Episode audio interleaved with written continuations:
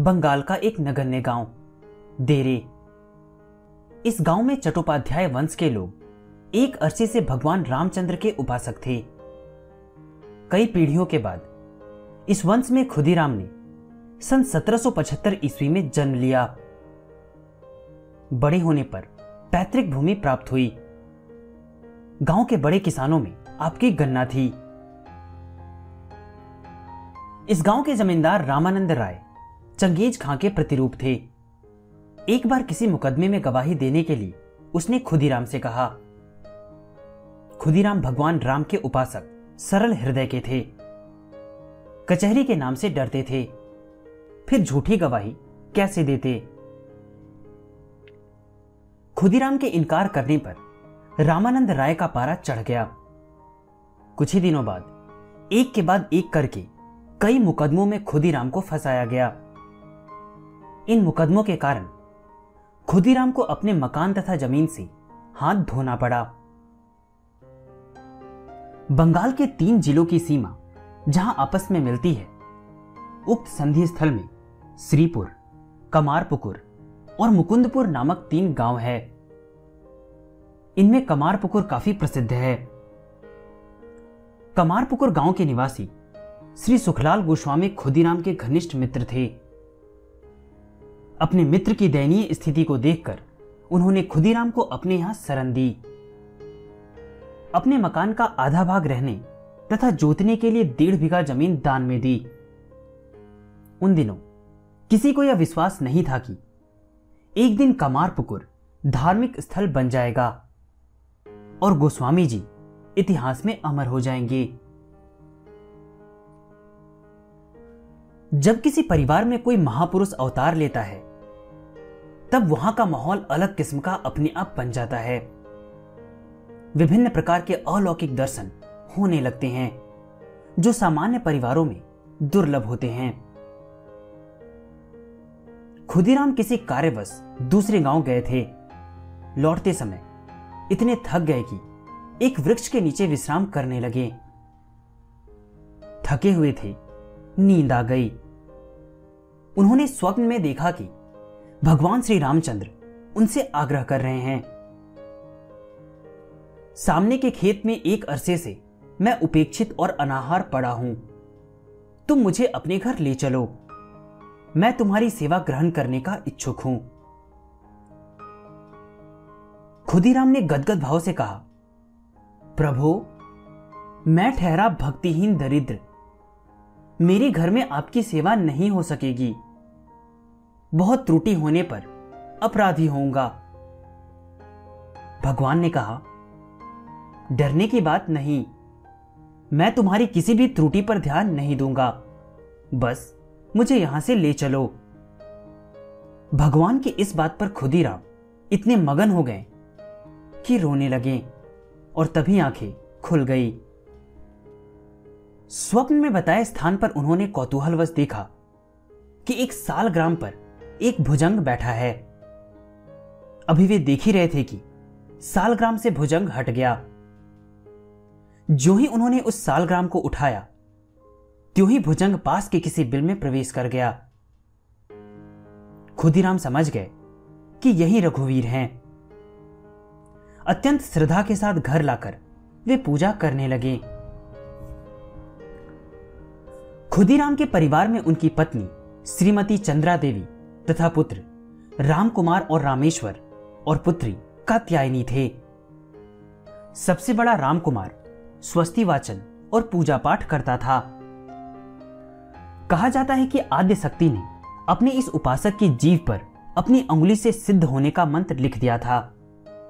इस गुण के कारण रामकुमार किसी भी रोगी को देखकर यह बता देता था कि वह स्वस्थ होगा या नहीं। इस गुण के कारण रामकुमार की ख्याति चारों ओर फैल गई। एक बार गंगा स्नान करने कलकत्ता आए। घाट पर स्नान करते वक्त उन्होंने देखा कि एक महिला को पालकी सहित गंगा में डुबोकर नहलाया जा रहा है। शायद कड़े पर्दे के कारण ऐसा किया जा रहा था। फिर भी उसकी शक्ल दिखाई दे गई। उस महिला की आकृति देखते ही अपने गुण के प्रभाव से राम कुमार बोल उठे, आज तुम्हारा आखिरी गंगा स्नान है। कल योग तुम्हें गंगा में विसर्जन कर देंगे। इनके पीछे उक्त महिला का पति खड़ा था। उसे यह बात सुनकर आश्चर्य हुआ। वह इन्हें आदर के साथ घर लाया। दूसरे दिन, जब पत्नी चल बसी, तब इन्हें प्रणाम करते हुए कहा, आपके कथन की जाँच के लिए मैं आपको यहाँ ले आया था। अपराध क्षमा करें। अगर बात गलत होती तो आज आपका अपमान करके भगा देता। अपने विवाह के पश्चात, जब रामकुमार ने अपनी पत्नी की शक्ल देखी, तब कहा, अगर यह कभी माँ बनी तो निश्चित रूप से मर जाएगी। यही वजह है कि, वे पिता बनने से बराबर बचते रहे। रामकुमार जब 35 वर्ष के थे, तब पत्नी गर्भवती हुई। और प्रसव के उपरांत उसकी मृत्यु हो गई। दशहरे के बाद कुमार के महीने में लक्ष्मी पूजा होती है। रामकुमार भुरसुबो गाँव में अपने एक यजमान के यहाँ पूजा करने गए थे। आधी रात हो गई। लड़का घर नहीं आया। माँ उद्विग्न हो उठी। घर से बाहर आकर लड़के के आने की बाट जो होने लगी। थोड़ी देर बाद चंद्रा देवी को लगा, जैसे भुरसुबो गाँव की ओर से कोई आ रहा है। लड़का आ रहा है, समझकर वे आगे बढ़ गई। पास जाने पर देखा कि एक अपूर्व सुंदरी अनेक अलंकारों से सजी हुई थी। सरल भाव से उन्होंने पूछा, बेटी, तुम किधर से आ रही हो?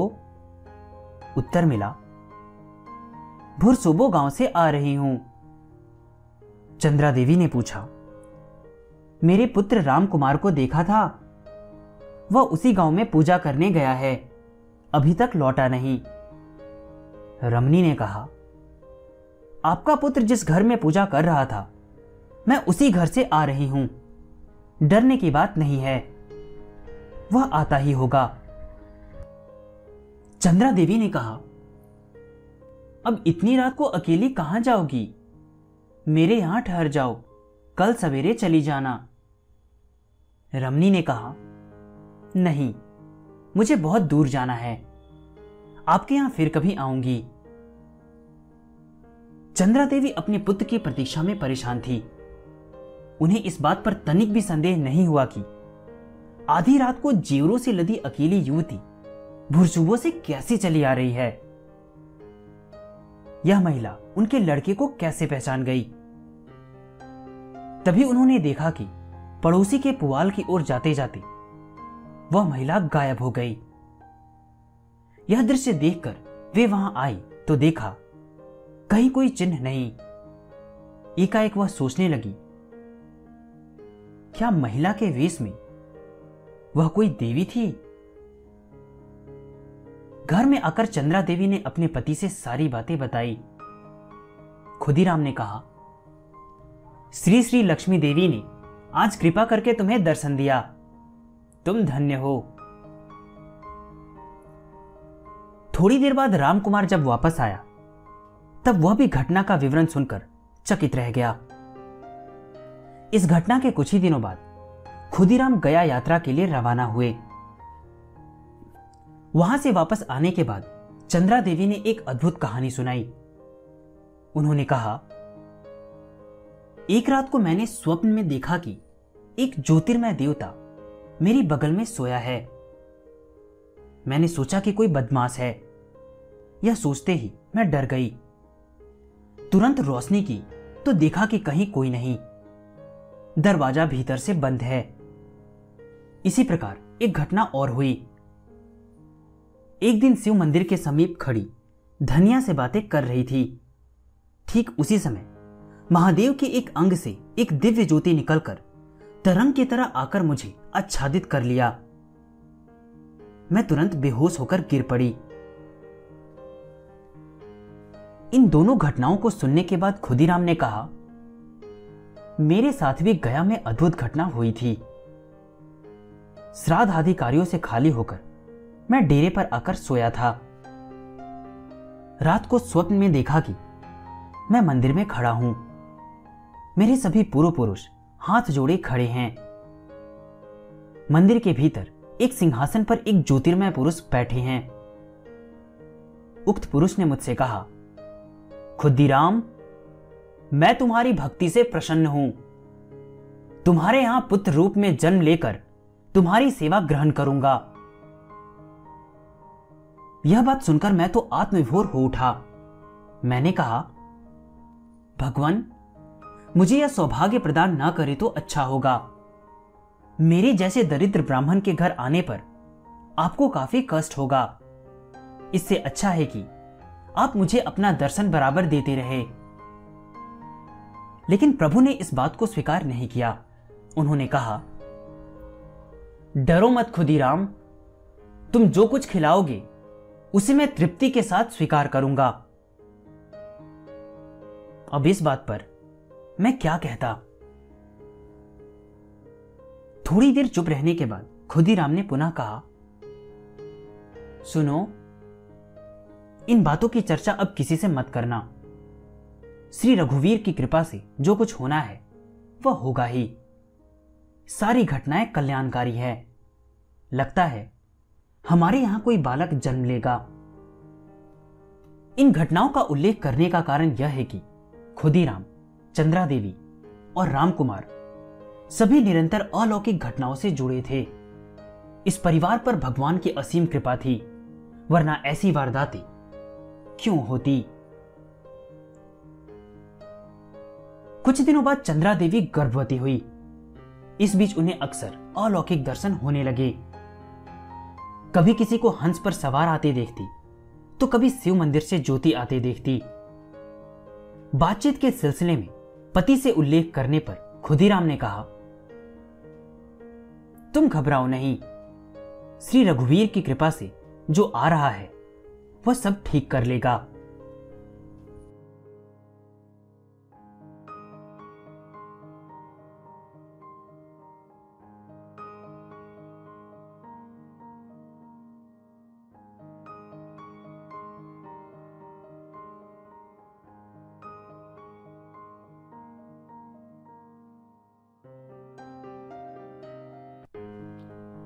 सत्रह फरवरी सन अठारह ईस्वी, शुक्ल पक्ष। बुधवार के दिन, भोर के समय, एक बालक ने चंद्रा देवी के गर्भ से जन्म लिया। सौरी में धनिया थी। जबानी उसने बाहर आकर इस बात की सूचना दी।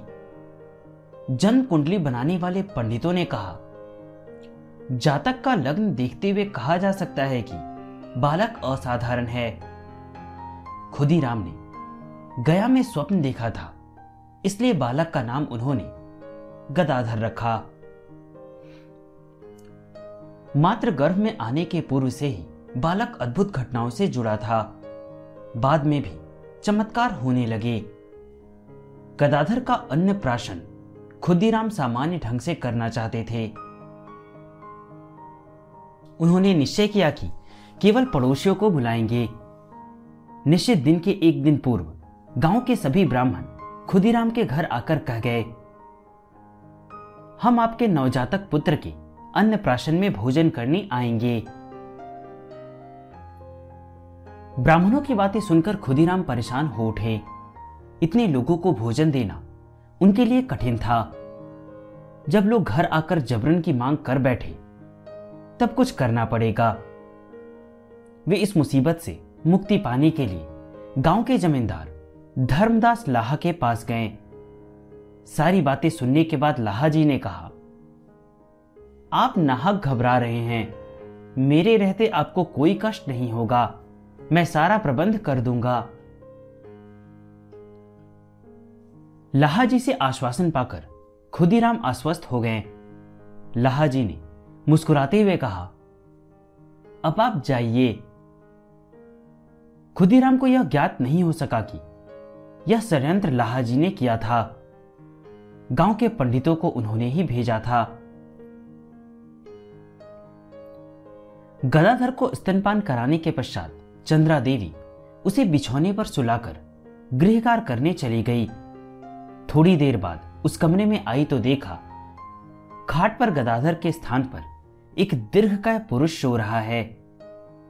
भय से चीखती हुई वे बाहर आकर पति को बुलाने लगी। बाद में पति पत्नी ने आकर देखा कि खाट पर गदाधर ही सो रहा है। चंद्रा देवी ने कहा, यह अजीब तमाशा है। अभी कुछ देर पहले मैं अपनी आँखों से एक दीर्घकाय पुरुष को सोता देख गई थी। खुदीराम ने कहा, यह लड़का रघुवीर की देन है। अपने जन्म के पूर्व से ही चमत्कार दिखा रहा है। चिंता मत करो, जो कुछ हो रहा है सब भगवान की लीला है। धीरे धीरे बालक बड़ा हो गया। पाठशाला में भर्ती हुआ। पढ़ने लिखने की अपेक्षा वह खेलकूद में अधिक भाग लेता था। कुम्हारों की बस्ती में जाकर उनके बनाए खिलौनों में रंग लगाना, कभी स्नान घाट पर जाकर उपद्रव करना, नाटकों में स्त्री पाठ करना आदि करता रहा। जिन स्थानों पर जाने से रात के समय हम उम्र के बालक डरते थे, वहाँ वह बेखटक चला जाता था। बालक की इस शक्ति को देखकर लोग चकित रहते थे। सन 1842 ईस्वी में दुर्गा पूजा के समय खुदीराम अपने भांजे के अनुरोध पर उसके यहाँ गए। वहाँ अतिसार से पीड़ित हुए। दशहरा के दिन श्री रघुवीर नाम जपते हुए सूरधाम चले गए। उन दिनों गदाधर की उम्र सात वर्ष की थी। उपनयन के बाद गदाधर में तेज़ी से परिवर्तन होने लगे। स्वप्न में कभी वह अपने पिताजी को देखता तो कभी साधु संतों को। एक बार पड़ोसी सीताराम पाइन के यहाँ शिवरात्रि के दिन शिव महिमा नाटक का अभिनय होने वाला था।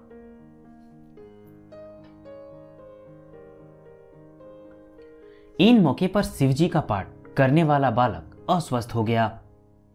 नाटक के प्रबंधक गदाधर को ले आए और कहा कि, शिवजी के पाठ में संवाद अधिक नहीं करना है। शिव बनकर ध्यानस्थ रहना है। गदाधर शिव के रूप में ध्यानस्थ हुआ और उसकी समाधि लग गई।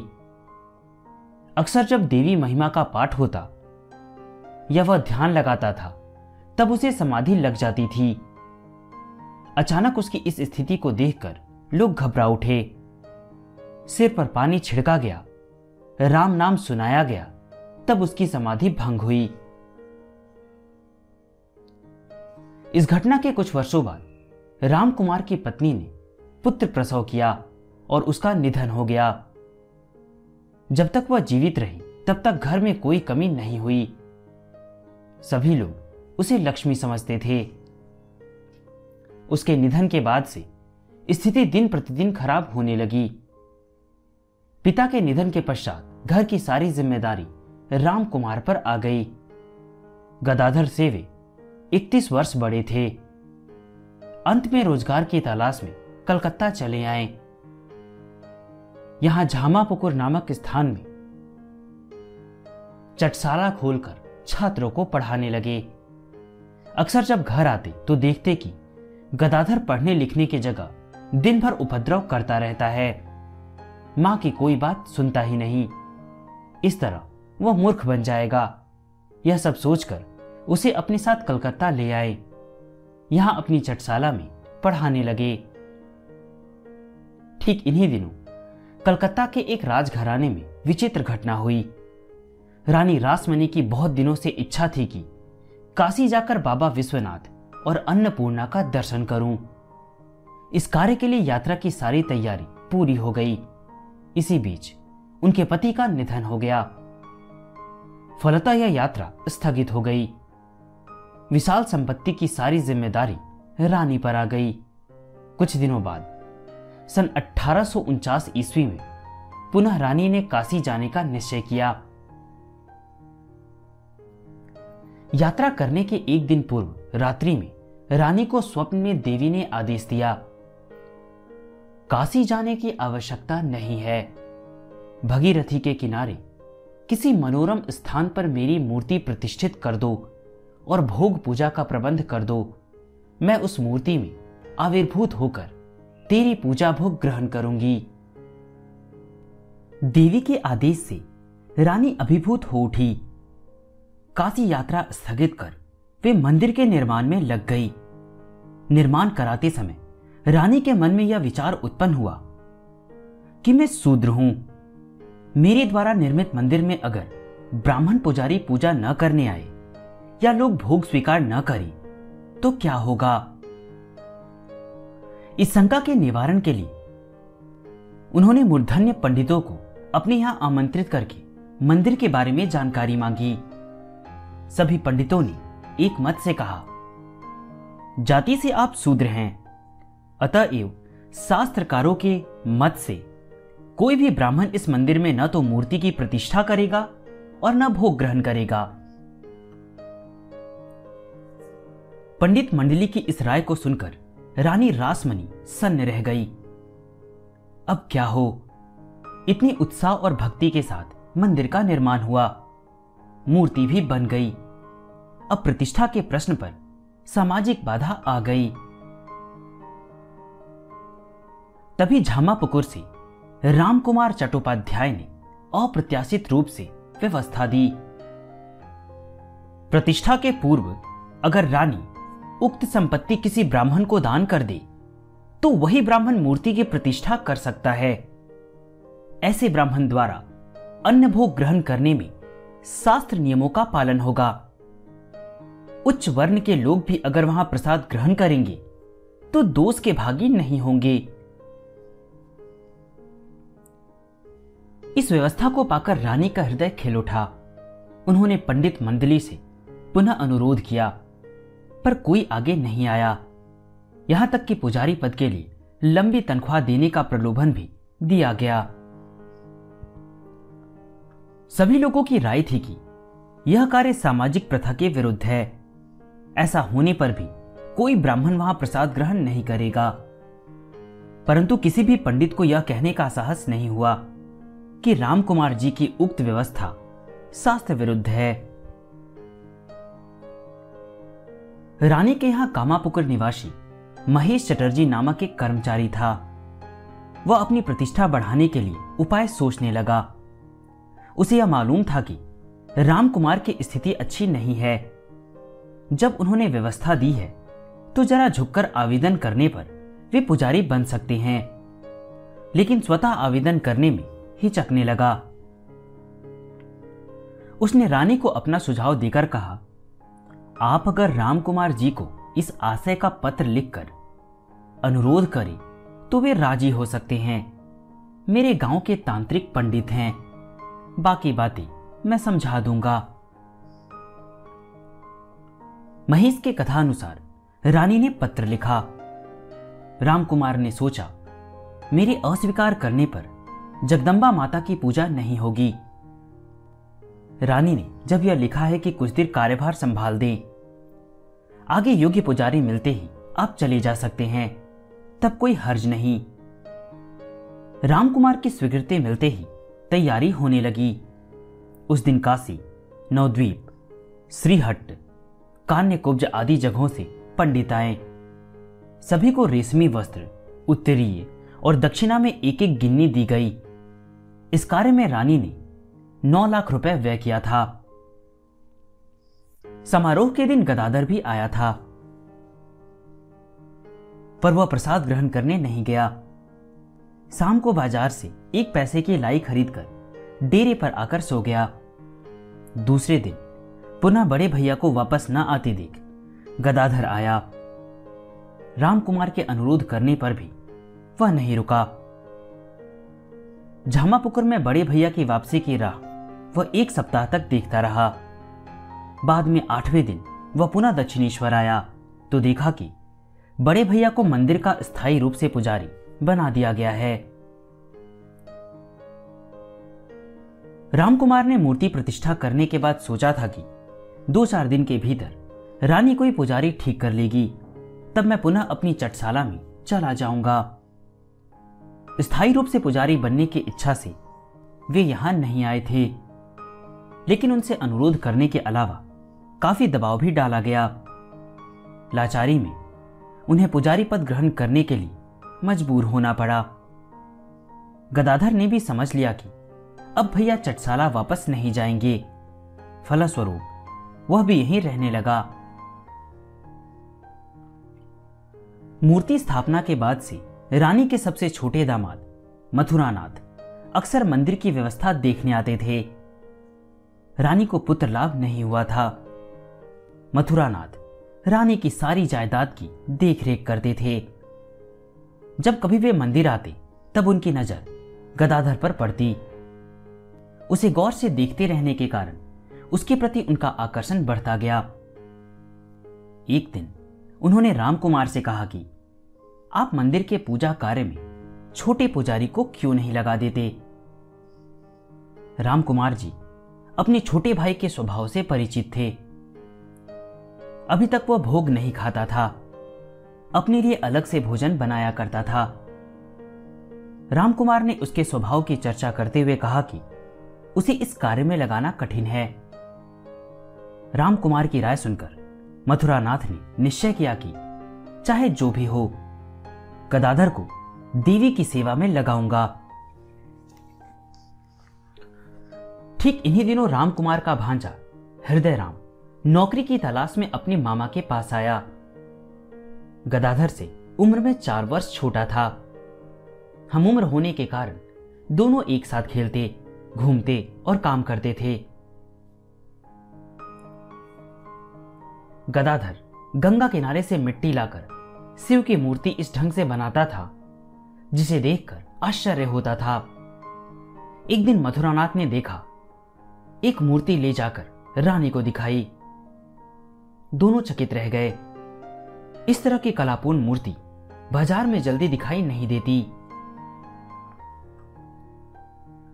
दूसरे दिन मंदिर आने पर गदाधर उन्हें देखते ही आड़ में छिप गया। हृदय राम के पूछने पर गदाधर ने कहा, आज वे मुझे पूजा करने के लिए कहेंगे। देवी के अंग पर लाखों रुपए के जेवर हैं। कहीं चोरी हो गई तो मुफ़्त में झंझट में फंस जाऊँगा। तू अगर उन जेवरों की ज़िम्मेदारी ले लो तो मैं उनके प्रस्ताव को स्वीकार कर सकता हूँ। हृदयराम को नौकरी की तलाश थी। उसने झट स्वीकार कर लिया। गदाधर ने जैसा सोचा था, वही हुआ। मथुरानाथ ने अनुरोध करके पूजा कार्य में गदाधर को लगा दिया। रामकुमार स्वयं अपने छोटे भाई को पूजा कार्य की शिक्षा देने लगे। गदाधर ने एक दिन हृदय राम से कहा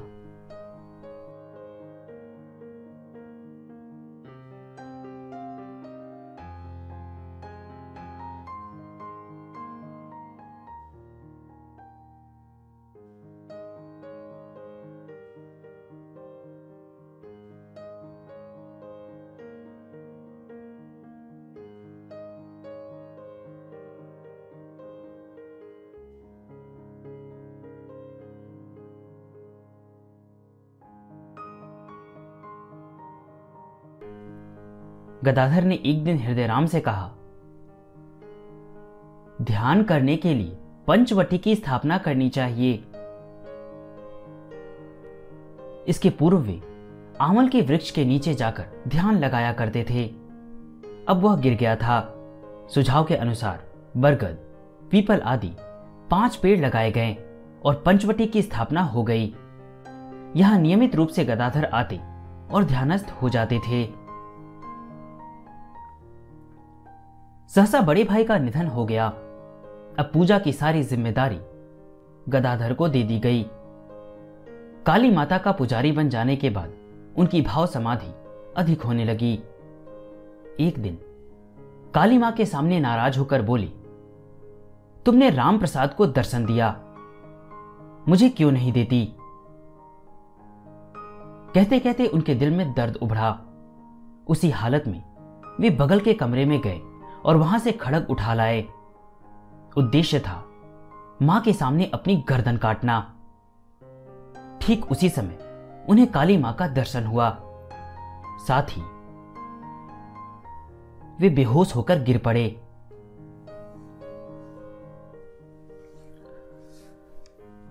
इस घटना के बाद से उनकी स्थिति अद्भुत ढंग की हो गई। पूजा करते समय ने वैद्य लेकर कहते, ले माँ, खा ले। पहले मैं खाऊं। फिर स्वयं कुछ खाकर शीस भाग मूर्ति के मुँह के पास ले जाते। कभी कहते, क्या कहा माँ? तेरी खाट पर सो जाऊँ? ठीक है, सो जाता हूँ। कहने के बाद पास ही रखी खाट पर सो जाते। कभी देवी पर समस्त फूल चढ़ाकर निस्पंद हो जाते तो कभी नैवेद्य भोग देकर घंटों अपनी आँखें बंद कर बैठे रहते। ताकि काली माता खा ले।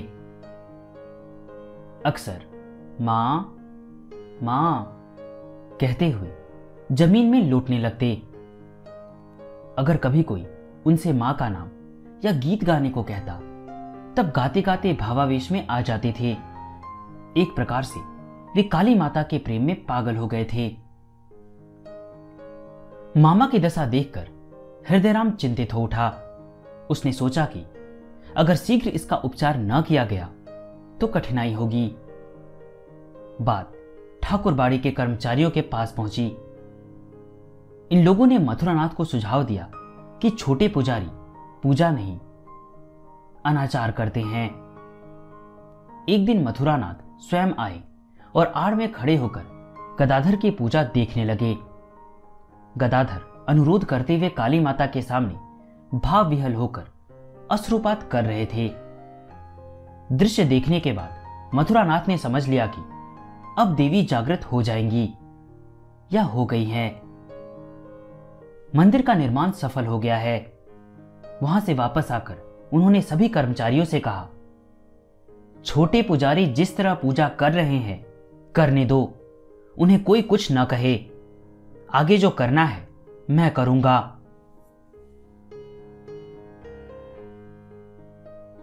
गदाधर के कारण पूजा में व्याघात होने लगा। इसी बीच राम तारक चटर्जी नामक एक नए पुजारी की नियुक्ति की गई। राम तारक सिद्ध तांत्रिक होने के अलावा गदाधर के चचेरे भाई थे। नौकरी की तलाश में कलकत्ता आए थे। राम तारक तांत्रिक हैं, जानकर ठाकुरबाड़ी के सभी कर्मचारी उनसे दूर दूर रहने लगे। उनके स्वभाव की आलोचना पीठ पीछे की जाती थी। जब यह बात गदाधर को ज्ञात हुई, तब उन्होंने इसकी चर्चा राम तारक से की। राम तारक बड़े भाई तथा पुजारी होने के कारण बुरा मान गए। बोले, छोटा भाई होकर तो मेरी निंदा कर रहा है। अब तो मुँह से खून उगलेगा। गदाधर ने उन्हें काफ़ी समझाया, पर वे कुछ भी सुनने को तैयार नहीं हुए। इस घटना के कुछ दिनों बाद रात आठ नौ बजे, गदाधर जी के मुँह से खून निकलने लगा। यह समाचार सुनते ही, जो जहाँ था, वहीं से दौड़ आया। राम तारक भी आए। उन्होंने देखते ही गदाधर से कहा, भैया, आपने सांप देकर मेरी क्या हालत कर दी? देखो।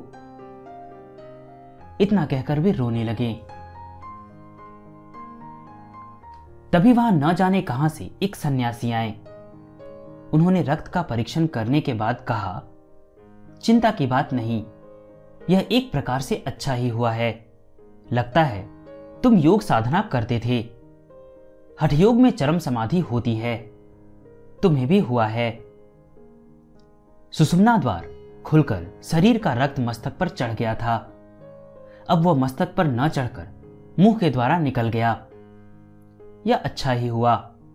अगर मस्तक पर चढ़ जाता तो यह समाधि जल्दी टूटती नहीं। लगता है जगन्न माता तुम्हारे माध्यम से कोई कार्य करना चाहती है। सन्यासी की राय सुनकर लोगों को संतोष हो गया। इस घटना के बाद से राम तारक बराबर गदाधर के हाव, भाव, समाधि, पूजा आदि पर ध्यान देने लगा। जब गदाधर भाव समाधि में डूब जाती। तब राम तारक पैनी दृष्टि से निरीक्षण करता था। हृदयराम की जवानी, उसे यह भी ज्ञात हुआ कि मामा अक्सर रात को पंचवटी में दिगंबर होकर साधना करते हैं।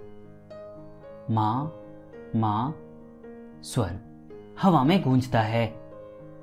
सारी बातें देखने के बाद एक दिन राम तारक ने गदाधर से कहा, रामकृष्ण अब तुम्हें पहचान गया हूँ। तुम पर ईश्वर का आवेश होता है। साधना के प्रथम चार वर्ष तक रामकृष्ण ठाकुर की भाव समाधि, आवेश दर्शन आदि देखते रहने पर मथुरानाथ ने सोचा कि शायद कठोर ब्रह्मचर्य पालन करने के कारण इनकी यह दशा हो रही है। उनकी परीक्षा लेने के लिए अपूर्व सुंदरी वारांगनाओं को दक्षिणेश्वर लाया गया, ताकि वे अपने हाव भाव से रामकृष्ण को आकर्षित कर सके। बाद में इन्हें मछुआ बाज़ार वैश्याओं के मोहल्ले में ले जाया गया। सभी वारांगनाएँ इन्हें आकर्षित करने लगी, लेकिन इन सभी महिलाओं में इन्हें जगन्न माता का रूप दिखाई देने लगा, जिसके सामने जाते माँ माँ कहते हुए उसके सामने चेतना शून्य हो जाते। दूसरी ओर वारांगनाओं की दशा विचित्र हो जाती। उनका हृदय भगवत कृपा से, वात्सल्य रस से परिपूर्ण हो उठता। सारा दृश्य मथुरानाथ की दृष्टि से गुजरता रहा। उन्हें इससे बड़ा दुख हुआ। अपने इस कुकर्म के लिए वे मन ही मन पश्चाताप करने लगे। अब धीरे धीरे रामकृष्ण के प्रति उनकी भक्ति श्रद्धा बढ़ती गई। यहाँ तक कि बिना एक पल देखे उन्हें चैन नहीं मिलता था। सबसे छोटा पुत्र होने के कारण चंद्रा देवी की ममता रामकृष्ण पर अधिक थी। इधर राम कुमार के निधन के बाद से वे उसके बारे में अधिक चिंतित रहती थी। कलकत्ते से उसके बारे में समाचार आया कि रामकृष्ण उन्माद मस्त हो गया है। तब मंझले भैया रामेश्वर उसे जाकर ले आए। लेकिन स्वयं पुजारी बनने की प्रतिश्रुति दे आए। गाँव में बुलाकर माँ ने ओझा को दिखाया, वैद्य से इलाज कराया, लेकिन इन सबसे कोई लाभ नहीं हुआ। बुज़ुर्गों ने राय दी कि लड़के का विवाह शीघ्र कर दो। माँ को यह राय पसंद आई। जयराम बाटी गाँव के श्री रामचंद्र मुखर्जी की बेटी, शारदा देवी के साथ रामकृष्ण का विवाह हो गया।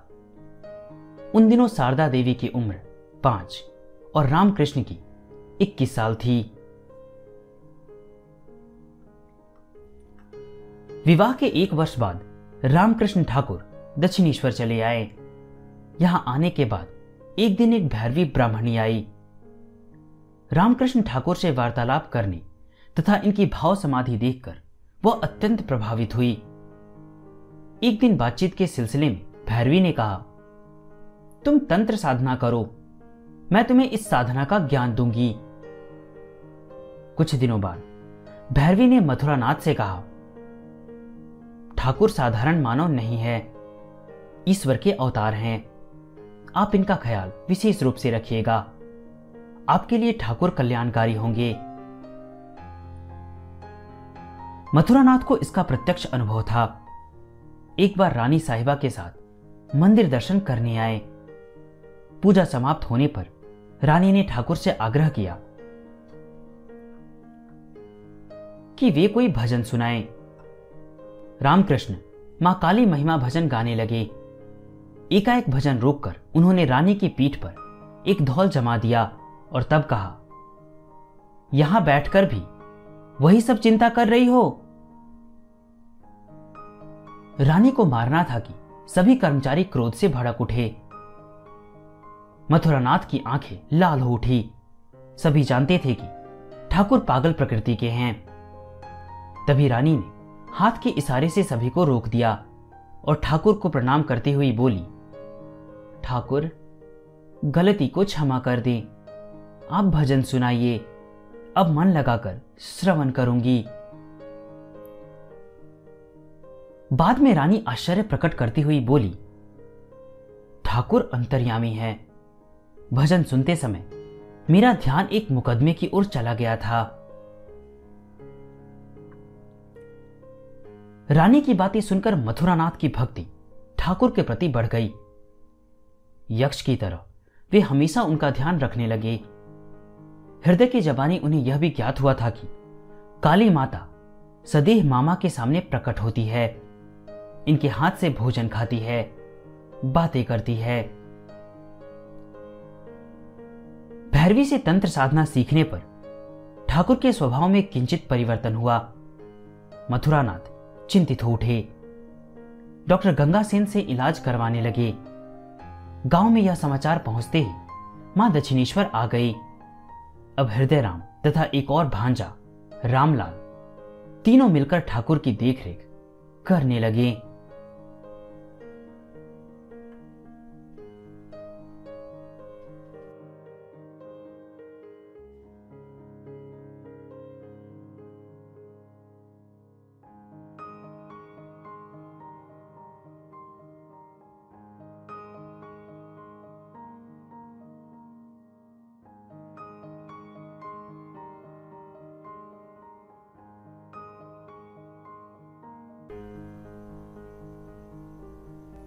ठाकुर की साधना बराबर उन्नत होती गई।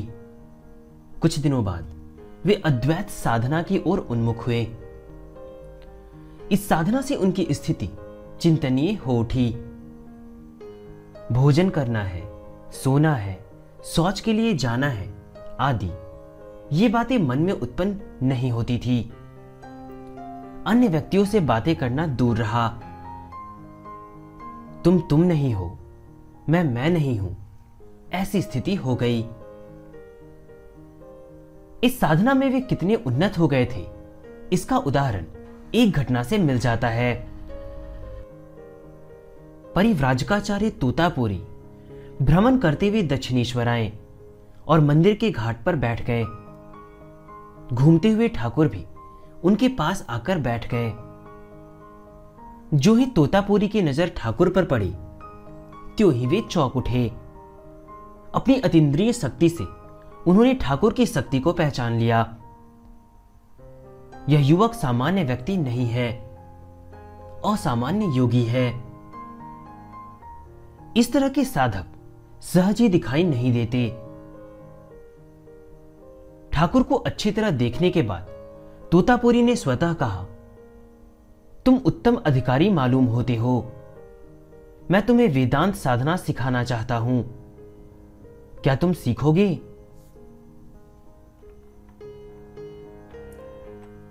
ठाकुर ने कहा, मैं क्या करूँगा या नहीं करूँगा, यह मैं नहीं जानता। मेरी माँ सब जानती है। अगर वे आदेश देंगी तो करूँगा। तोतापुरी ने कहा, ठीक है, जाओ। अपनी माँ से इस बारे में पूछाओ। मैं यहाँ अधिक दिन नहीं ठहरूँगा। ठाकुर वहाँ से सीधे जगदम्बा के मंदिर में आ गए। यहाँ भावाविष्ट होते ही उन्हें जगन माता की वाणी सुनाई दी। जाओ, उनसे शिक्षा ग्रहण करो। इसी कार्य के लिए उनका यहाँ आगमन हुआ है। मंदिर से वापस आकर उन्होंने माँ का आदेश सुनाया। रामकृष्ण ठाकुर के बालकोचित स्वभाव से स्वामी तोतापुरी प्रसन्न हो उठे।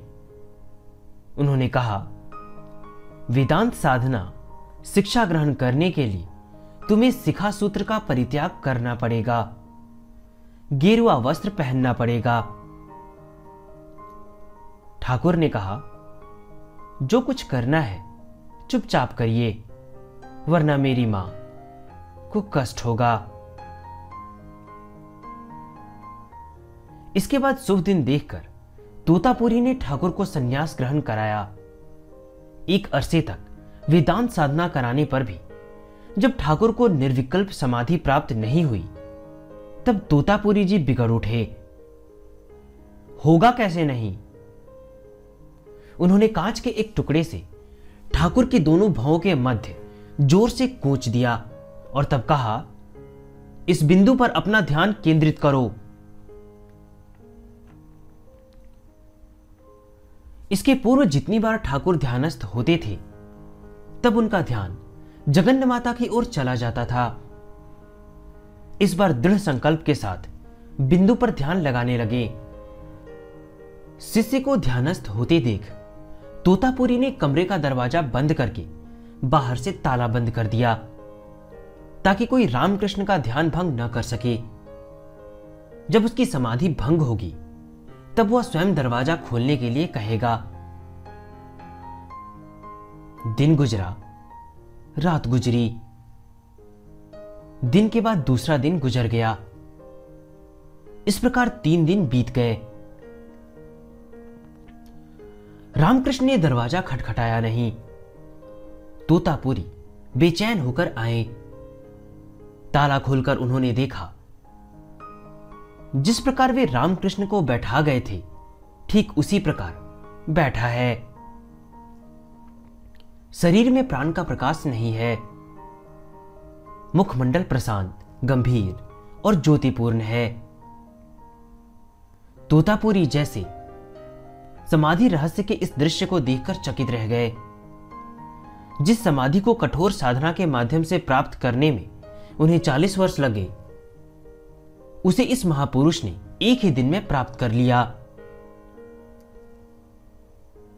देर तक वे अपने शिष्य के सभी लक्षणों श्वास प्रश्वासों का निरीक्षण करते रहे। अंत में उन्हें कहना पड़ा, यह देवी की माया है।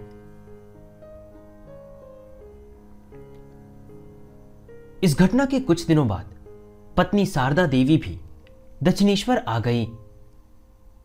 पत्नी को उन्होंने अपनी वृद्धा जननी की सेवा करने भेज दिया और स्वयं माँ जगदम्बा की आराधना में लगे रहे। अब मंदिर की पूजा हृदय राम करने लगा। रामकृष्ण ठाकुर की ख्याति धीरे धीरे फैलने लगी। एक के बाद एक करके कई शिष्य आए। सर्वश्री विवेकानंद, ब्रह्मानंद, निरंजानंद, अद्भुतानंद, शारदानंद आदि अनेक भक्तों का दल आया इनके अलावा साधारण गृहस्थ और नगर के प्रतिष्ठित नागरिक भी आए। कुछ ऐसे भी आए जो अपनी पीड़ा से पीड़ित थे। कुछ दिनों बाद ठाकुर की इच्छा हुई कि काशी जाकर बाबा विश्वनाथ का दर्शन कर आऊँ। उनकी इस इच्छा के पूर्ति के लिए मथुरा नाथ ने सारी तैयारी की और एक दिन रवाना हो गए। वैद्यनाथ धाम होते हुए काशी आए। यहाँ तैलंग स्वामी को देखते ही उन्होंने मथुरा नाथ से कहा, स्वामी जी में परमहंस के सभी लक्षण हैं।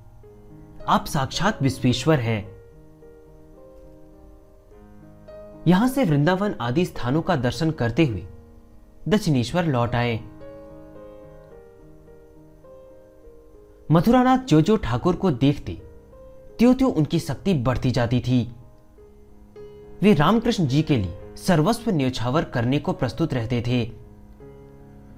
ठाकुर के बढ़ते प्रभाव को देखकर कुछ लोग जलते थे। एक बार, जब रामकृष्ण ठाकुर अर्ध समाधि में थे, तब कालीघाट के पुरोहित हालदार ने उन्हें अकेला देखकर पूछा, क्यों रे पंडित? बाबू को किस मंत्र से पटाया?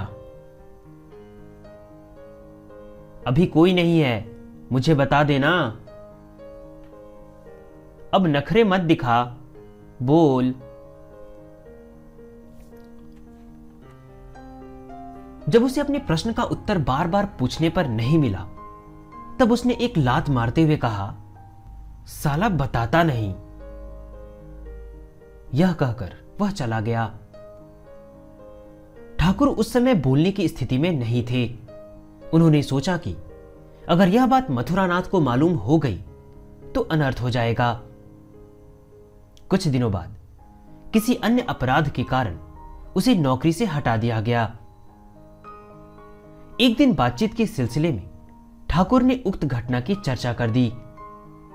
इतना सुनना था कि मथुरानाथ क्रोध से भड़क उठे। आपने अब तक बताया क्यों नहीं? अगर मुझे पता चलता तो उसे ज़िंदा गड़वा देता।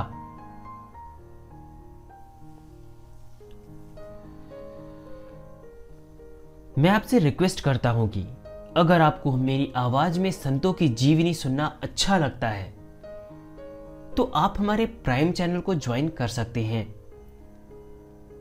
जहाँ आपको दो पुस्तकों का हिंदी ऑडियो बुक दिया जाएगा।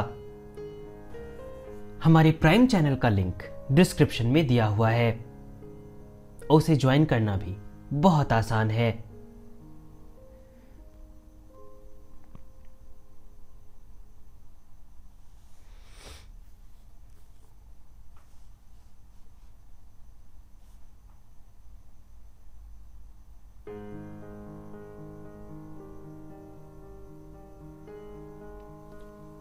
के एक भक्त थे, रामचंद्र दत्त। दत्त महाशय के एक मित्र थे, श्री सुरेश चंद्र मित्र। सुरेश के पास किसी चीज़ की कमी नहीं थी। सुरा, नारी आदि सभी सुलभ थे, पर मन में शांति नहीं थी। कभी कभी इतने अशांत हो जाते थे कि आत्महत्या करने की इच्छा होती थी। उनकी इस दशा को देखकर एक दिन दत्त महाशय ने कहा, मेरे साथ दक्षिणेश्वर चलो, सारी अशांति दूर हो जाएगी। मित्र महाशय, दत्त बाबू के साथ दक्षिणेश्वर आए। बिना नमस्कार किए एक और बैठ गए।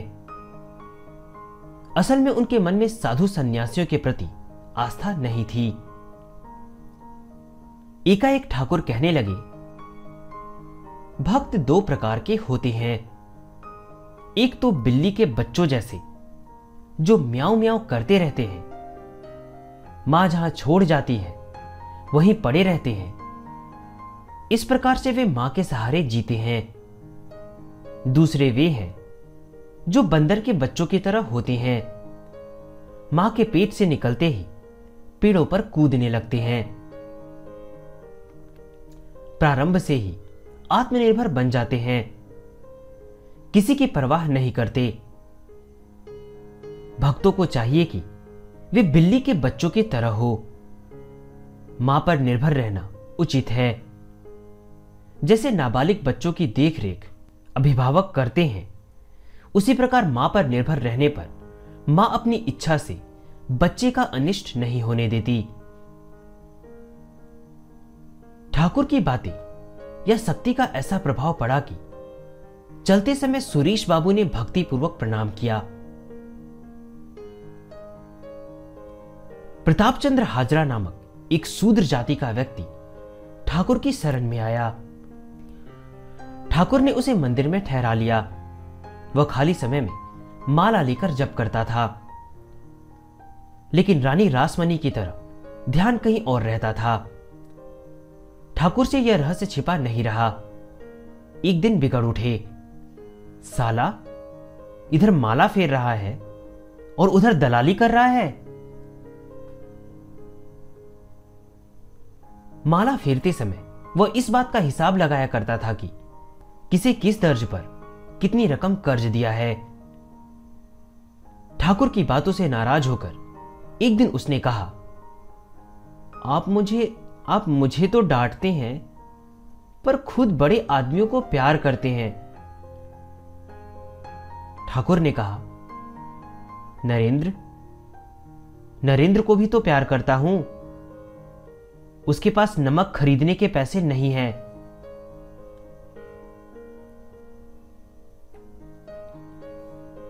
इस उत्तर को सुनकर वह चुप हो गया।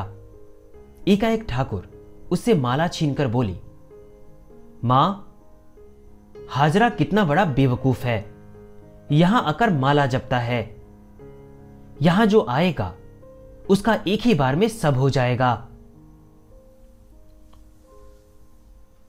हाजरा को ठाकुर बहुत चाहते थे। कभी उससे पैर दबवाते और कभी कभी कई दिनों तक पैर छूने नहीं देते थे। ठाकुर के मना करने पर वह सोचता कि शायद मुझमें कुछ पाप प्रवेश कर गया है।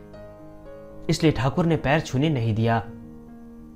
ऐसी स्थिति आने पर वह रात को घाट पर जाकर गंगा मिट्टी पानी में घोलकर पी जाता और मसहरी के भीतर बैठकर जब करने लगता। इससे ठाकुर में आकर्षण बढ़ने लगता। जब ठाकुर से नहीं रहा जाता, तब उसे पुकारते। हाजरा आकर उनका पैर दबाने लगता। थोड़ी देर बाद ठाकुर कहते, अब बस कर हाजरा कहता, नहीं, जब तक मेरा मन नहीं भरेगा, तब तक पैर दबाता रहूँगा।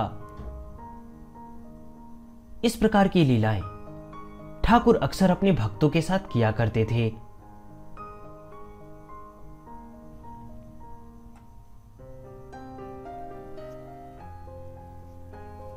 प्रभुदयाल मिश्र कन्नौजिया ब्राह्मण थे। उनके परिवार में एक दुर्घटना हो गई, जिसके कारण इनके मन में वैराग्य उत्पन्न हो गया। कुछ दिनों तक आप एक पहाड़ की निर्जन गुफा में चिंतन करते रहे। एक दिन, ध्यान में आपने नदी किनारे स्थित एक बाग में एक ज्योतिर्मय पुरुष का दर्शन किया। आपने अनुमान लगाया कि यह महापुरुष प्रभु यीशु हैं। फलतः, आपने ईसाई धर्म स्वीकार कर लिया। इसके बाद वे प्रभु यीशु की खोज करने लगे। अनेक साधु संतों को देखने के बाद आपको पता लगा कि गंगा किनारे स्थित एक बाग में एक परम हंस जी रहती हैं। यह सूचना मिलते ही आप यहाँ दर्शन करने आए। परमहंस रामकृष्ण ठाकुर को देखते ही इन्हें स्वप्न में दिखाई देने वाली मूर्ति का स्मरण हो आया। आपने ठाकुर के सामने बैठे भक्तों की ओर इशारा करते हुए कहा, ये लोग आपको पहचान नहीं पा रहे हैं। मैंने पहचान लिया है। आप प्रभु यीशु हैं। ठाकुर ने पूछा, क्या आपको ज्योति दर्शन होते हैं? मिश्र ने कहा जी हाँ, जब मैं अपने घर रहता था, तब अक्सर ऐसा होता था। यह बात सुनते ही ठाकुर में यीशु भाव प्रकट हुआ। घाट पर वे खड़े हो गए। मिश्र जी से हाथ मिलाते हुए उन्होंने कहा, तुम जो चाहते हो, वह हो जाएगा।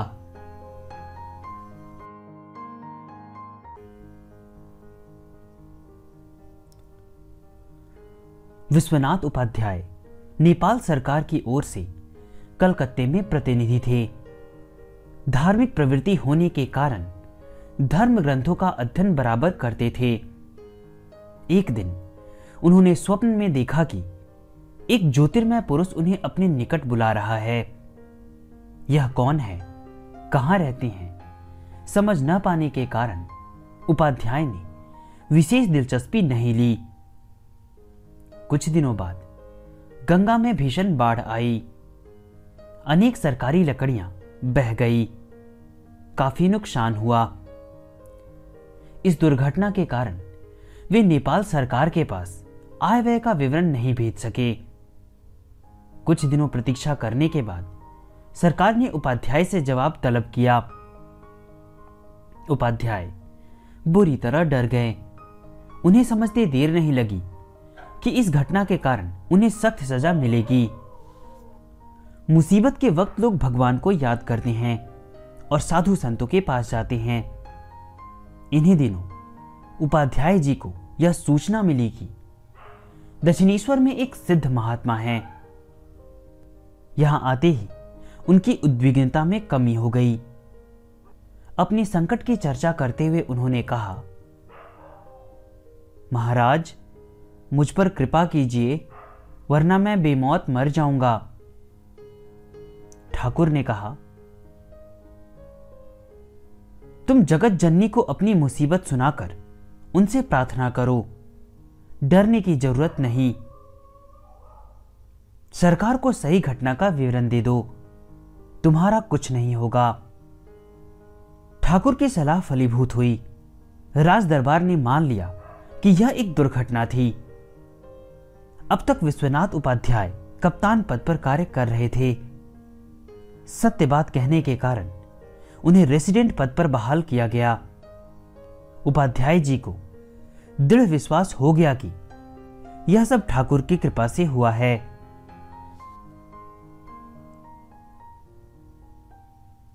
रामेश्वर चटर्जी ठाकुर के मंझले भाई थे। उनकी लड़की लक्ष्मणी थी। लक्ष्मणी के विवाह की बातचीत पक्की हो गई। हृदय राम ने यह समाचार ठाकुर को सुनाया। उस समय ठाकुर भावावस्था में थे। अनायास उनके मुँह से निकल गया, लक्ष्मी का विवाह? इस विवाह का परिणाम अच्छा नहीं होगा। लक्ष्मी विधवा हो जाएगी। यह बात सुनते ही हृदय राम ने ठाकुर का मुँह कसकर दबाते हुए कहा, मामा तुमने यह क्या कहा? आज के इस शुभ अवसर पर अपनी भतीजी के बारे में ऐसा आशीर्वाद देना चाहिए। तब तक ठाकुर प्रकृतिस्थ हो गए थे। उन्होंने चिंतन भाव से पूछा हृदय मैंने कुछ कहा था क्या? मैंने कोई अपशकुन वाली बातें कही थी। ठाकुर ने जो कुछ कहा था, उसे हृदयराम ने जब सुनाया तब ठाकुर ने कहा हृदय मैंने कुछ कहा था। मैंने कुछ कहा था क्या? मैंने कोई अपशकुन वाली बातें कही थी?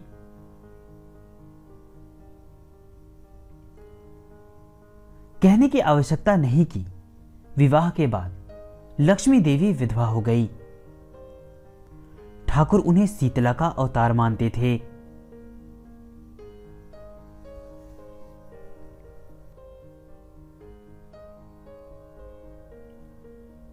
वन हुगली निवासी महेंद्रपाल वैद्य जी का काम करते थे। ठाकुर स्वयं या अपने भांजे की बीमारी में उनसे सहायता लेते थे। एक बार महेंद्रपाल ने ठाकुर के दूसरे भांजे, रामलाल को ठाकुर के नाम पर पाँच रुपए दिए। आश्चर्य की बात यह हुई कि उस दिन रात को ठाकुर काफ़ी बेचैन हो रहे थे। उन्हें ऐसा लग रहा था जैसे कोई बिल्ली पंजे से उनका हृदय नोच रही है। ठाकुर को समझते देर नहीं लगी कि इस कष्ट का कारण महेंद्र द्वारा दिए पाँच रुपए हैं। दूसरे दिन सवेरे रामलाल जब रुपए वापस दे आया, तब ठाकुर की बेचैनी दूर हुई। महेंद्रपाल ने ये रुपए सरल भाव से नहीं, बल्कि किसी कामना के लिए दिए थे। ठाकुर अपने भक्तों को बराबर यही कहा करते थे कि, डॉक्टर, कविराज, वकील, मुखातार, मुख्तार, दलाल तथा भ्रष्ट तरीके से रकम वसूल करने वालों की रकम नहीं लेनी चाहिए। इनका एहसान भी नहीं। ठाकुर दान लेना कभी पसंद नहीं करते थे। उनके पास नगर के अनेक मारवाड़ी फल, मीठा आदि लेकर आते थे। इन चीज़ों को कभी वे छूते तक नहीं थे। भक्तों में वितरण कर देने के लिए बलराम बसु या नरेंद्र के घर भिजवा देते थे। ठाकुर का कहना था, शुद्ध मन से कोई दान देता है तो उससे आनंद मिलता है। पर स्वार्थी लोगों के दान मैं स्वीकार नहीं करता। नरेंद्र तो अग्निकुंड है। उसके पास जाकर सब भस्म हो जाता है।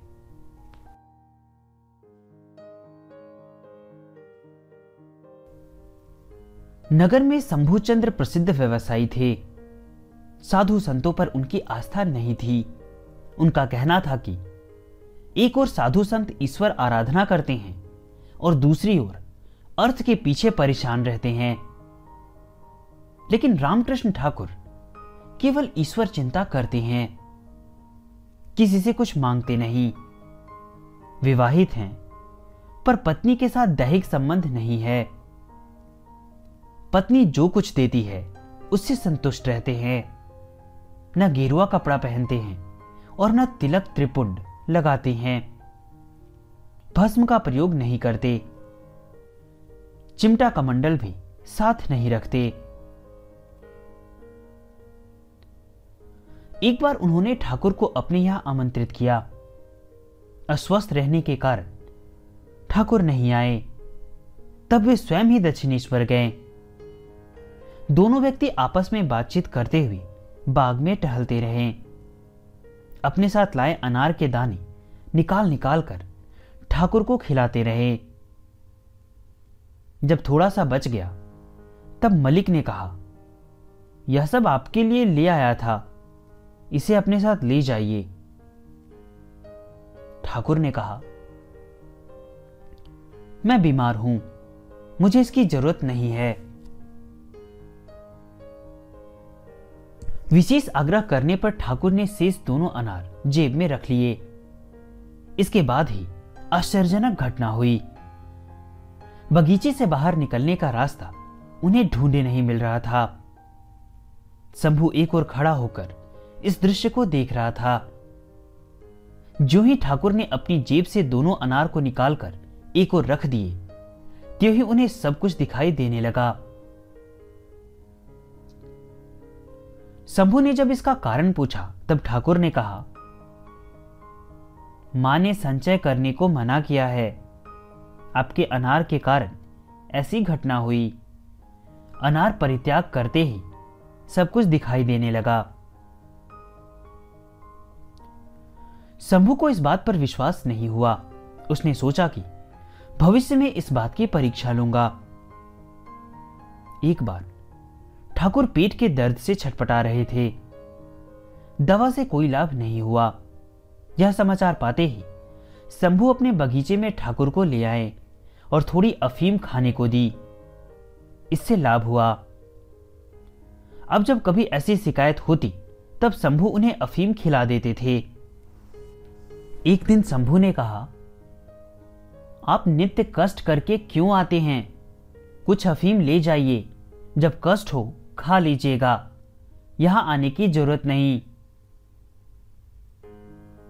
ठाकुर का सिद्धांत था, संचय नहीं करना चाहिए। शंभु तो परीक्षा लेने के लिए तैयार था, इनके त्याग की जाँच के लिए। उसने एक पुड़िया अफीम इनकी जेब में डाल दी। इसके बाद वे ठाकुर के हाव भाव को गौर से देखने लगे।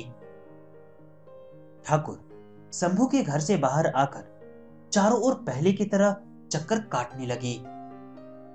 बाहर निकलने का रास्ता ढूंढे नहीं मिल रहा था। आखिर वे थककर बैठ गए। ठीक इसी मौके पर चुपके से शंभु ने उनकी जीप से अफीम की पुड़िया निकाल ली और ठाकुर की दृष्टि ठीक हो गई।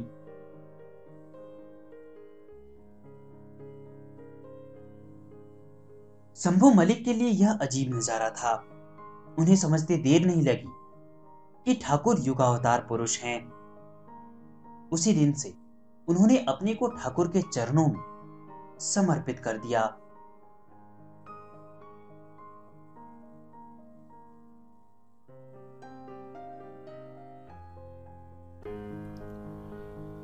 बातचीत के सिलसिले से एक बार मथुरानाथ ने कहा ईश्वर को भी अपने बनाए कानून के अनुसार काम करना पड़ता है। एक बार जो नियम बना देते हैं, उसे रद्द नहीं कर पाते। ठाकुर ने कहा, यह क्या कह रहे हो? जिसने कानून बनाया है, वह चाहे तो उसे रद्द कर सकता है, या उसकी जगह नया कानून बना सकता है। मथुरानाथ ने इस बात को स्वीकार नहीं किया। उन्होंने कहा लाल फूल के पेड़ में लाल फूल खिलते हैं। उसमें सफ़ेद फूल नहीं पैदा होते, क्योंकि यही नियम है, भगवान ने बनाया है। लाल फूल में सफ़ेद फूल पैदा करके दिखाएँ तो समझू। रामकृष्ण ने कहा, अगर उनकी इच्छा होगी तो वे ऐसा कर सकते हैं। मथुरानाथ को विश्वास नहीं हुआ। दूसरे दिन ठाकुर जब शौच करने गए, तब लौटते समय बाग में देखा कि लाल जवा कुसुम के एक पेड़ की डाली में लाल और सफ़ेद दोनों तरह के फूल खिले हुए हैं। उस डाली को वे ले आए और मथुरा नाथ को दिखाते हुए बोले, लो, देखो। मथुरानाथ ने कहा, हाँ बाबा, हार मानता हूँ। मथुरानाथ रानी साहिबा के मैनेजर भी थे। ज़मीन जायदाद के मामले में अक्सर झगड़ा होने पर तानाशाही रूप धारण करते थे। एक बार लाठीबाजी में किसी का खून हो गया। घबराए हुए ठाकुर के पास आकर बोले, बाबा, मेरी रक्षा करो। रामकृष्ण जी बिगड़कर बोले, साले, रोज एक न एक बखेड़ा करने के बाद आकर कहेगा कि मेरी रक्षा करो। आखिर मैं क्या कर सकता हूँ? जाओ, अपना समझो। मैं क्या जानू? मथुरानाथ बाबा का पैर पकड़कर रोते रहे। थोड़ी देर बाद ठाकुर ने कहा, जाओ, माँ की जो इच्छा होगी, वही होगा। कहने की आवश्यकता नहीं की। रामकृष्ण ठाकुर की कृपा से वे बच गए।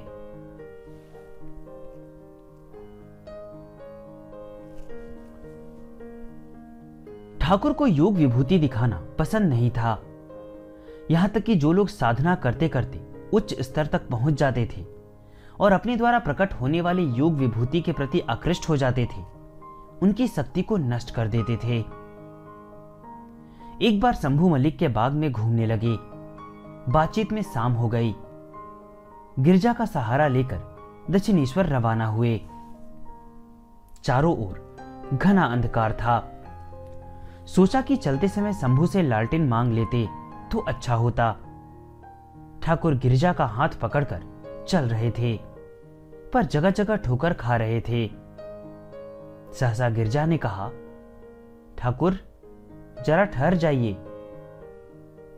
इतना कहकर वे दक्षिणेश्वर की ओर पीठ करके खड़े हो गए।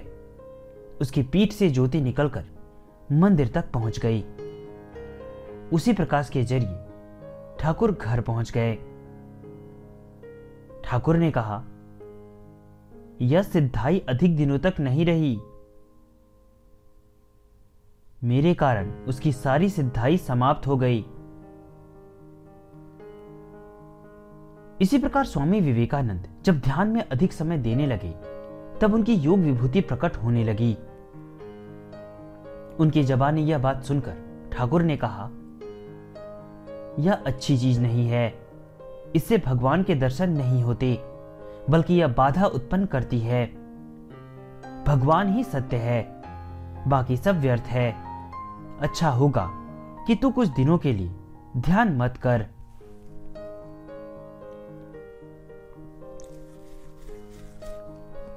इस बारे में ठाकुर का कहना था, यह बात अच्छी तरह मन में रख लो कि जो लोग भगवान को पकड़े रहते हैं।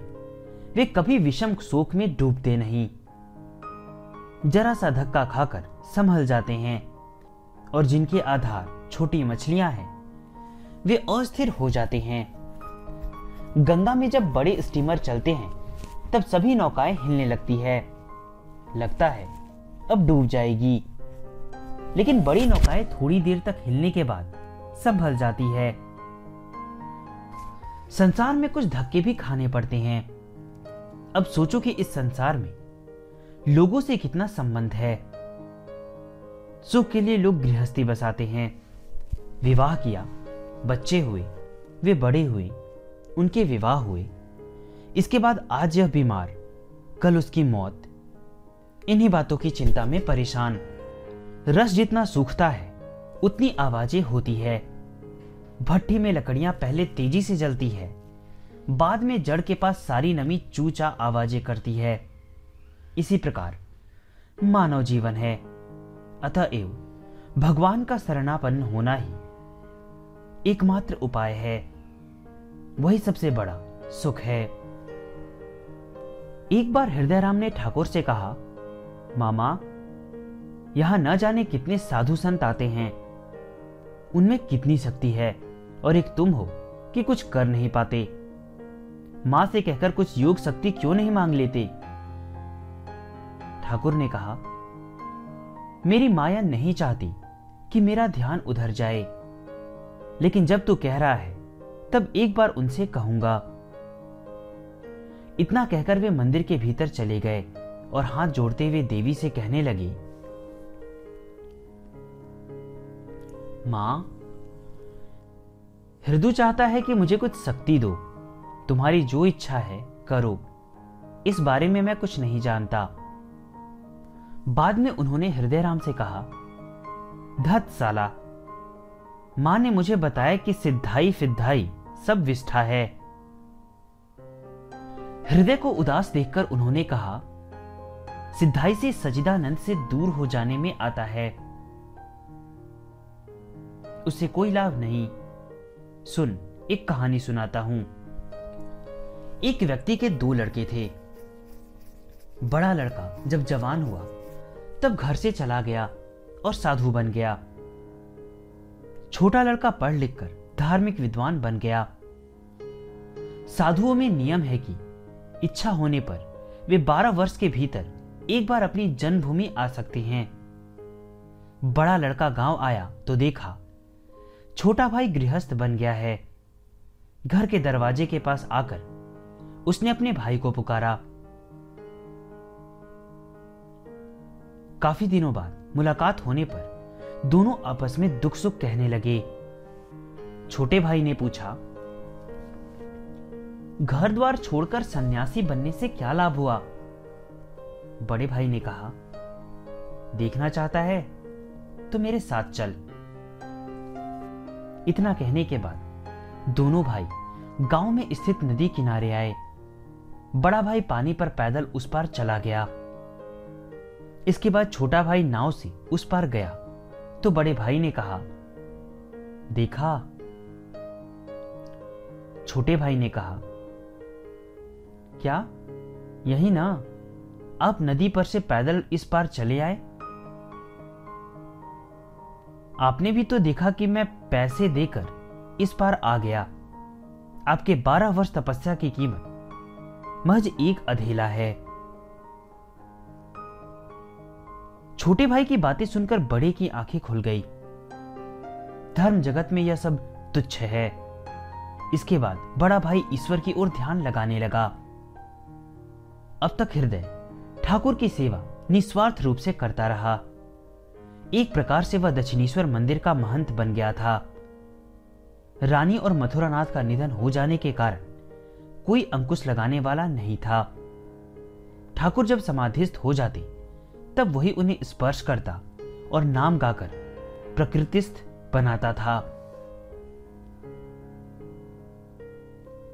इधर जब से ठाकुर की महिमा का प्रचार बढ़ गया, तब से दर्शनार्थियों की भीड़ बढ़ने लगी। ठाकुर का दर्शन करने तथा उनसे आशीर्वाद प्राप्त करने वालों की भीड़ बढ़ने लगी। दर्शनार्थी भेंट में ठाकुर को मूल्यवान वस्त्रादि देते तो उसका उपयोग हृदय करता था। बढ़ती भीड़ को देखकर उसने एक तिकड़म किया। जो लोग मुफ़्त में दर्शन करने आते, उनसे कहता, ठाकुर यहाँ नहीं है, वे बीमार हैं, दर्शन नहीं होगा। जो लोग दर्शन के लिए रकम देते थे उनके लिए दरवाज़ा खोल देता था।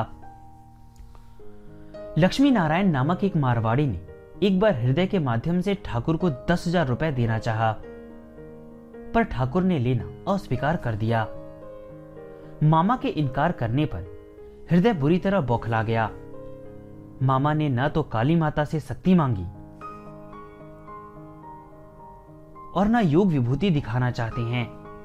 पास आने वाली लक्ष्मी को ठुकरा देते हैं। इन सभी बातों से चिढ़कर उसने ठाकुर की उपेक्षा करना प्रारंभ किया और स्वयं महंत बनकर कीर्तन आदि का नाटक करने लगा।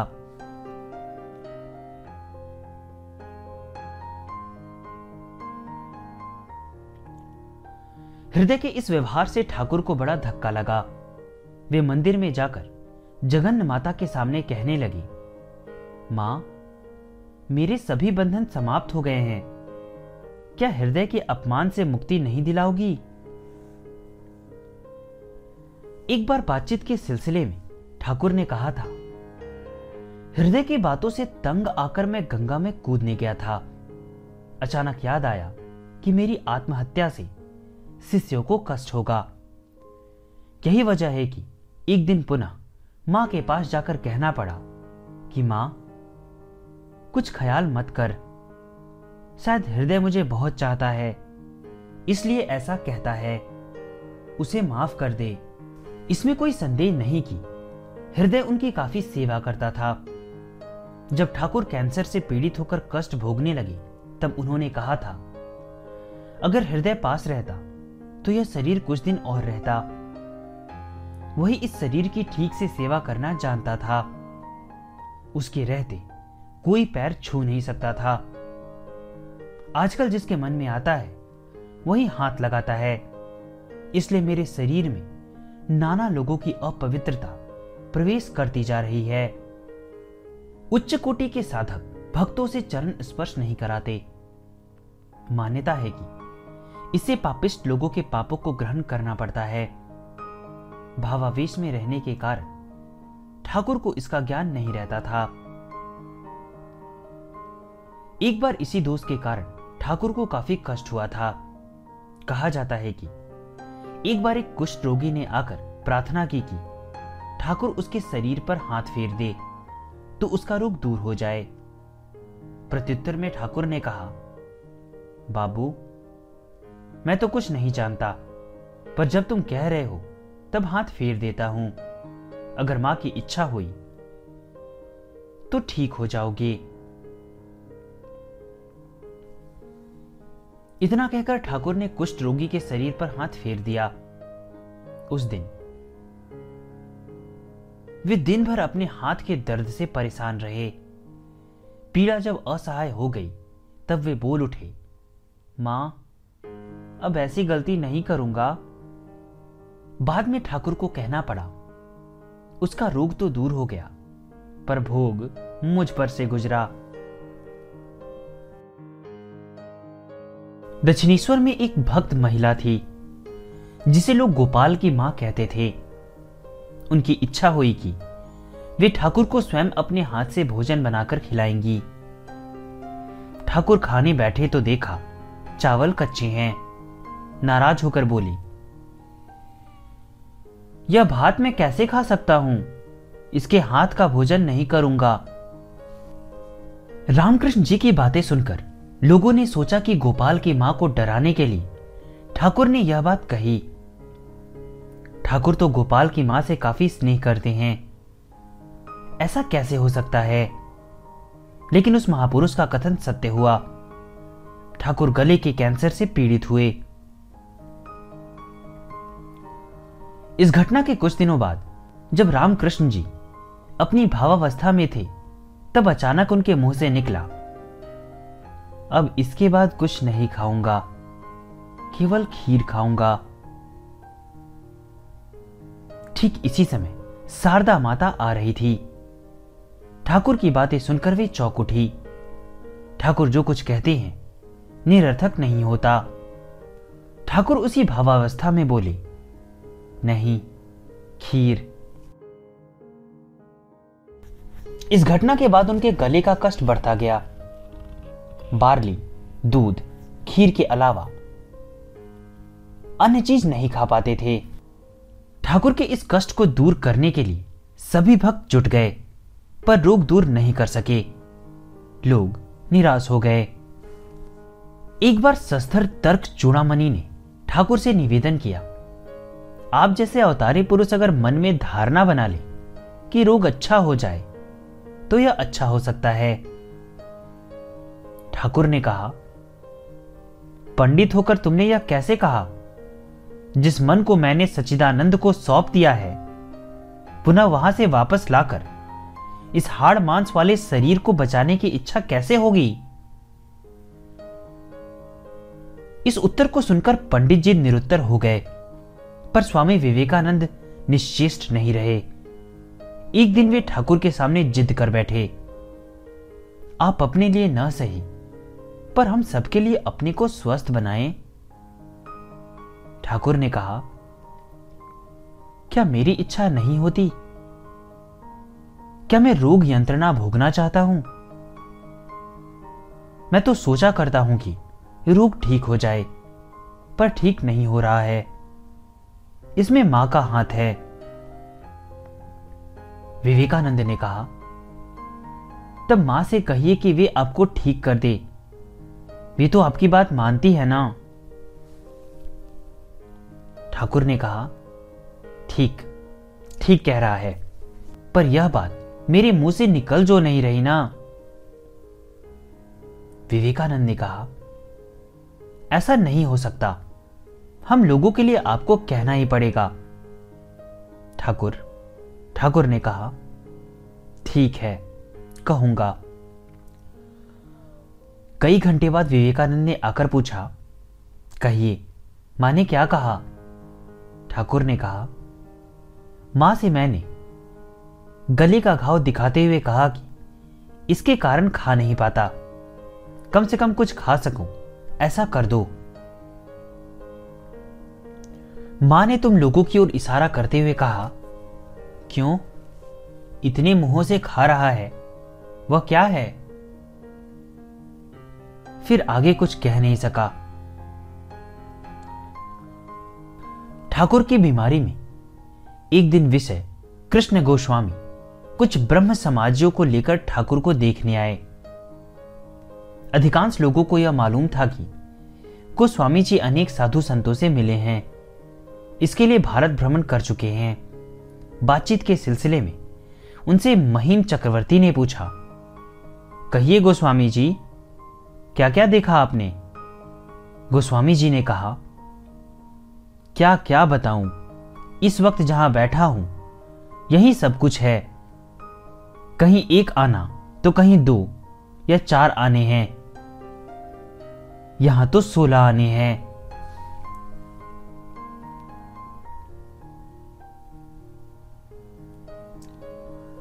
जिन दिनों ठाकुर अस्वस्थ थे और भक्तों का दल दक्षिणेश्वर से उन्हें श्यामापुकुर स्थित एक भवन में ले आकर इलाज करा रहे थे।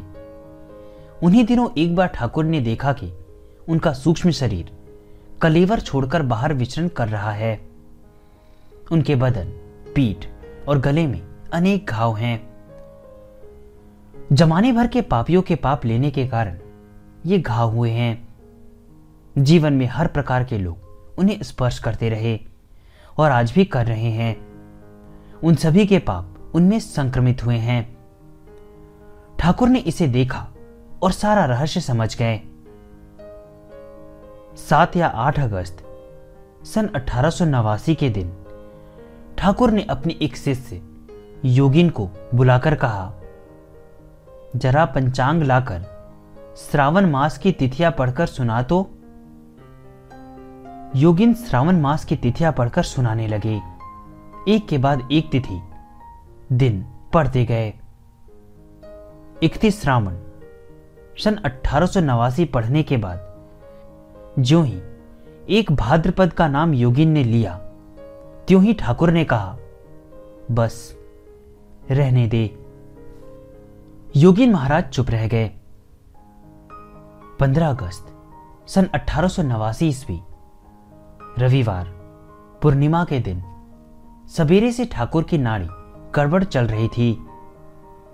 थोड़ी देर बाद ठाकुर के कमरे से बाहर निकलकर अतुल ने सभी भक्तों को अशुभ समाचार सुनाया।